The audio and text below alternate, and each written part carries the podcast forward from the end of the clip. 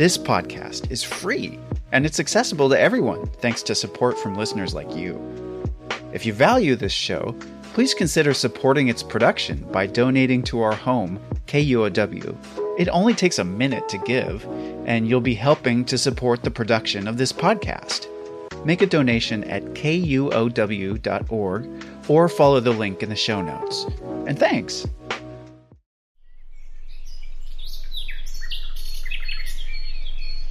Hi, everyone. I hope you're well.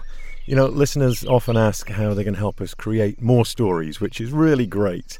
The Wild is a joint production of myself and KUOW Public Radio, and you can support this vital work by checking out our show notes, and you'll find a link there about contributing small monthly amounts to my wildlife organisation, Chris Morgan Wildlife, through Patreon.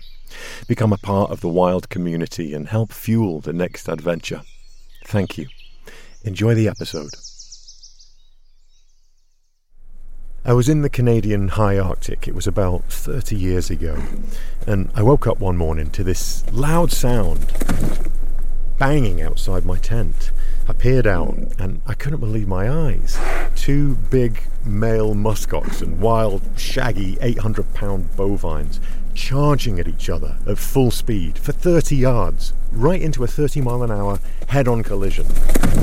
Ouch! I watched them cracking their heads together for an hour it was amazing. And they're not alone. A lot of species in the animal kingdom bang their heads bighorn sheep, dolphins, defensive linemen. But the headbanger I'm thinking of is the woodpecker right outside my window. There are 239 species of woodpeckers. This one is the northern flicker. They're found in North and Central America, even Cuba, Every day, my local flicker does his thing, banging his head against the tree, looking for insects to eat and carving out a nest from a tree trunk. Woodpeckers like this can strike a tree with their beaks 22 times a second. Just try tapping your finger that quickly. It's, yeah, it's almost impossible. And they're doing it at around 13 miles an hour, sometimes faster. This got me thinking, which I often do when I'm looking out my window, gazing at all the wildlife that surrounds me. How do woodpeckers bang their heads so much and so hard and not come away with brain damage? And are there any lessons we can learn from this amazing ability? From KUOW in Seattle, I'm Chris Morgan. Welcome to the wild.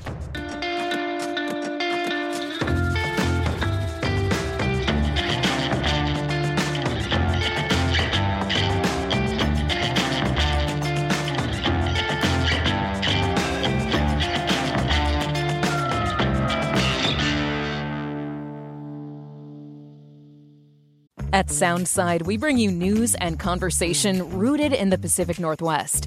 Hi, I'm Libby Denkman. I think of my job hosting Soundside as number one, asking tough questions of powerful people, the questions you, KUOW listeners, want answered. And two, bringing you a daily slice of the fascinating, confounding, and often goofy side of life in Washington state. Join me for Soundside at noon and 8 p.m. on KUOW or anytime on the Soundside podcast. Okay, full disclosure, I'm no stranger to headbanging. Back when I was a teenager, my cousins and I would crank up ACDC on a device called a record player, or we'd just bang our heads away to the music. It's a long way to, long way to the top if you wanna rock I mean, serious hard rock headbanging, and I'd pay for it the next day with a big headache.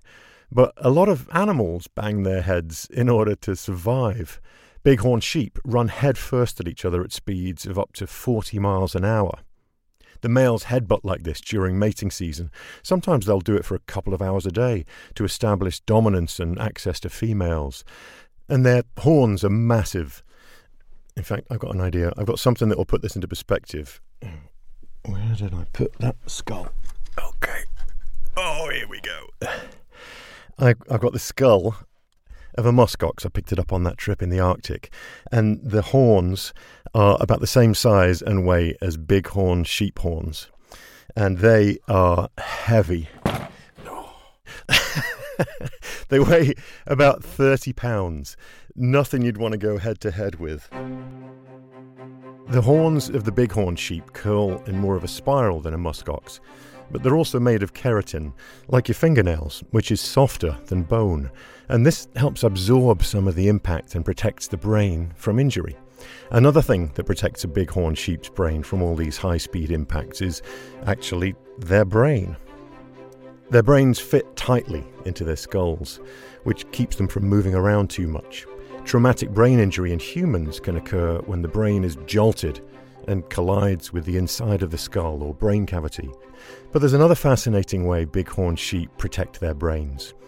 Right before the moment of impact, just as the sheep are hurtling at each other for that head on head contact, they send a surge of blood into their brains.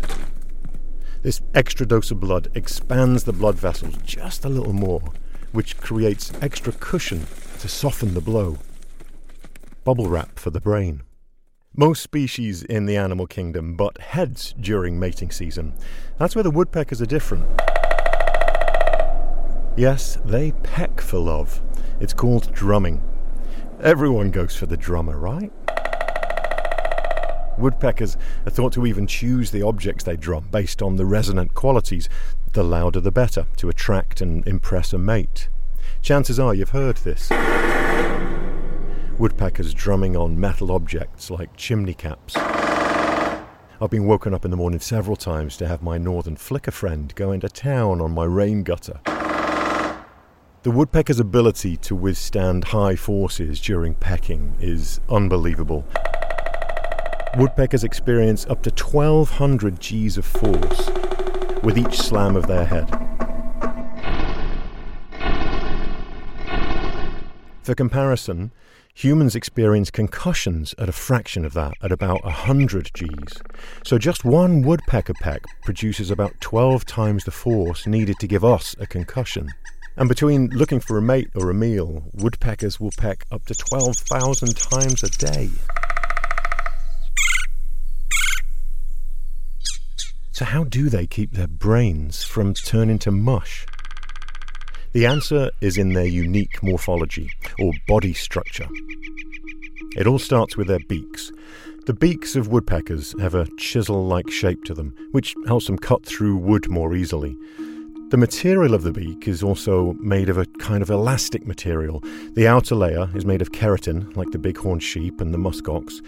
Keratin is common in all beaks. Scientists think the elasticity of the woodpecker beak may prevent dangerous vibrations from directly reaching the brain, like using a rubber hammer instead of a steel one.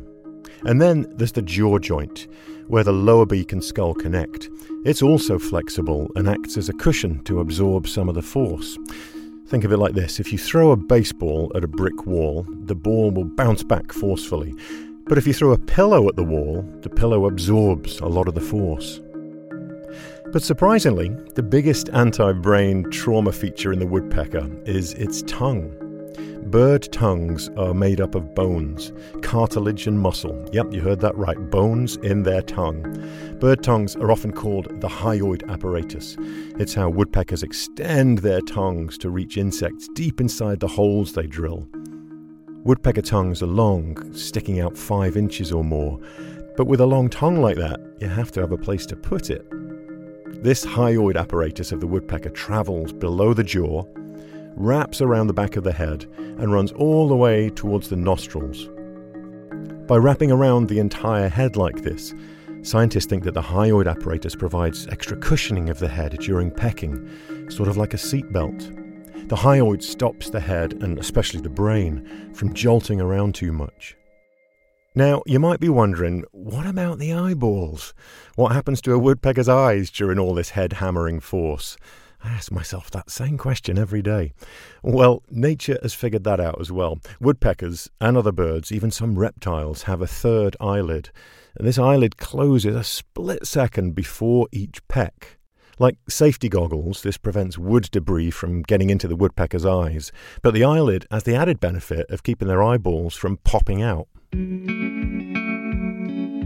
Woodpeckers have been around for 25 million years, so they've had a lot of time to evolve this amazing brain protecting anatomy. Which means it probably comes as no surprise that others are looking at ways to benefit from woodpeckers. He is slow to get up. Once again, a violent collision. This one's head to head. Traumatic brain injuries have become big news in American football and other sports. Dr. David Smith at Cincinnati Children's Hospital came up with the idea of a special C shaped collar that wraps around the neck. It mimics the effect of the hyoid in the woodpecker and actually gently presses on the jugular vein so that more blood is sent to the brain. The extra blood expands the brain making it a tighter fit in the skull, meaning less room for the brain to slosh around. Dr. Smith also turned to bighorn sheep for inspiration. Studies on high school football and hockey players showed evidence that the collar reduces brain injury from repeated impacts. In fact, last year the FDA approved marketing of the device for athletes 13 and older. It's called the Q collar, and you'll probably start seeing it on more athletes from soccer to lacrosse players. And the protective abilities of the woodpeckers have influenced prototypes beyond sports equipment. Researchers at UC Berkeley even proposed a stronger black box for airplanes, inspired by the shock absorbing capacity of woodpeckers' beaks and skulls. But woodpeckers might not be totally out of the woods when it comes to brain damage. A study a few years back revealed woodpeckers had a higher buildup of the tau protein in their brains, more than birds that don't bang their heads. Abnormal levels of this protein are associated with brain damage caused by repeated hits to the head. Large amounts of tau protein have been found in dozens of deceased professional football players. But here's what's interesting tau protein isn't bad. In fact, it helps stabilize our brain cells. It's just when there's too much of it that it impairs nerve function in humans. But woodpeckers appear to be fine with this extra dose. Perhaps that 25 million years of evolution has helped. It even makes researchers wonder if the build-up of tau in woodpeckers is actually a protective adaptation. In other words, maybe it helps their brains. And if it helps woodpeckers, who knows? That could even open the door to a better understanding of neurodegenerative diseases like Alzheimer's and Parkinson's in humans.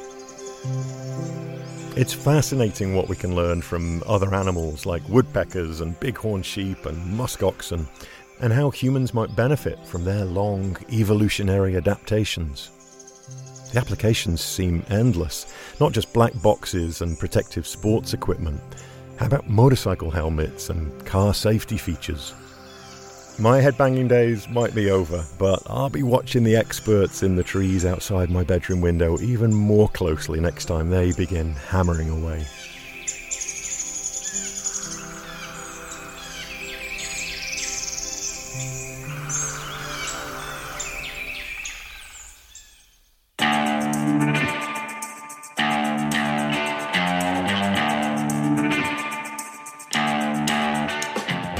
Thank you to Gordon Hempton and Quiet Parks International for some of the audio used in this episode.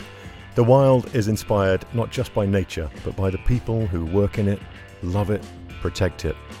The Wild is a production of KUOW in Seattle and me, Chris Morgan, with support from Wildlife Media.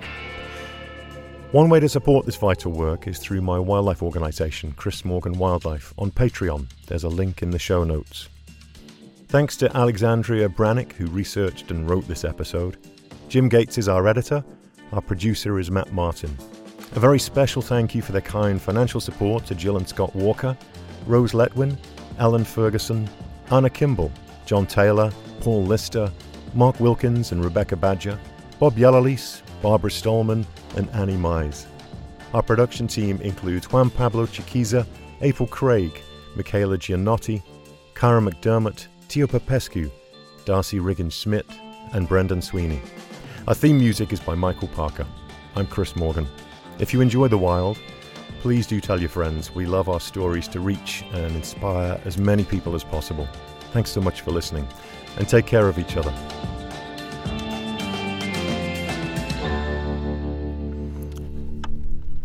All right, gonna get this muskox skull out of here.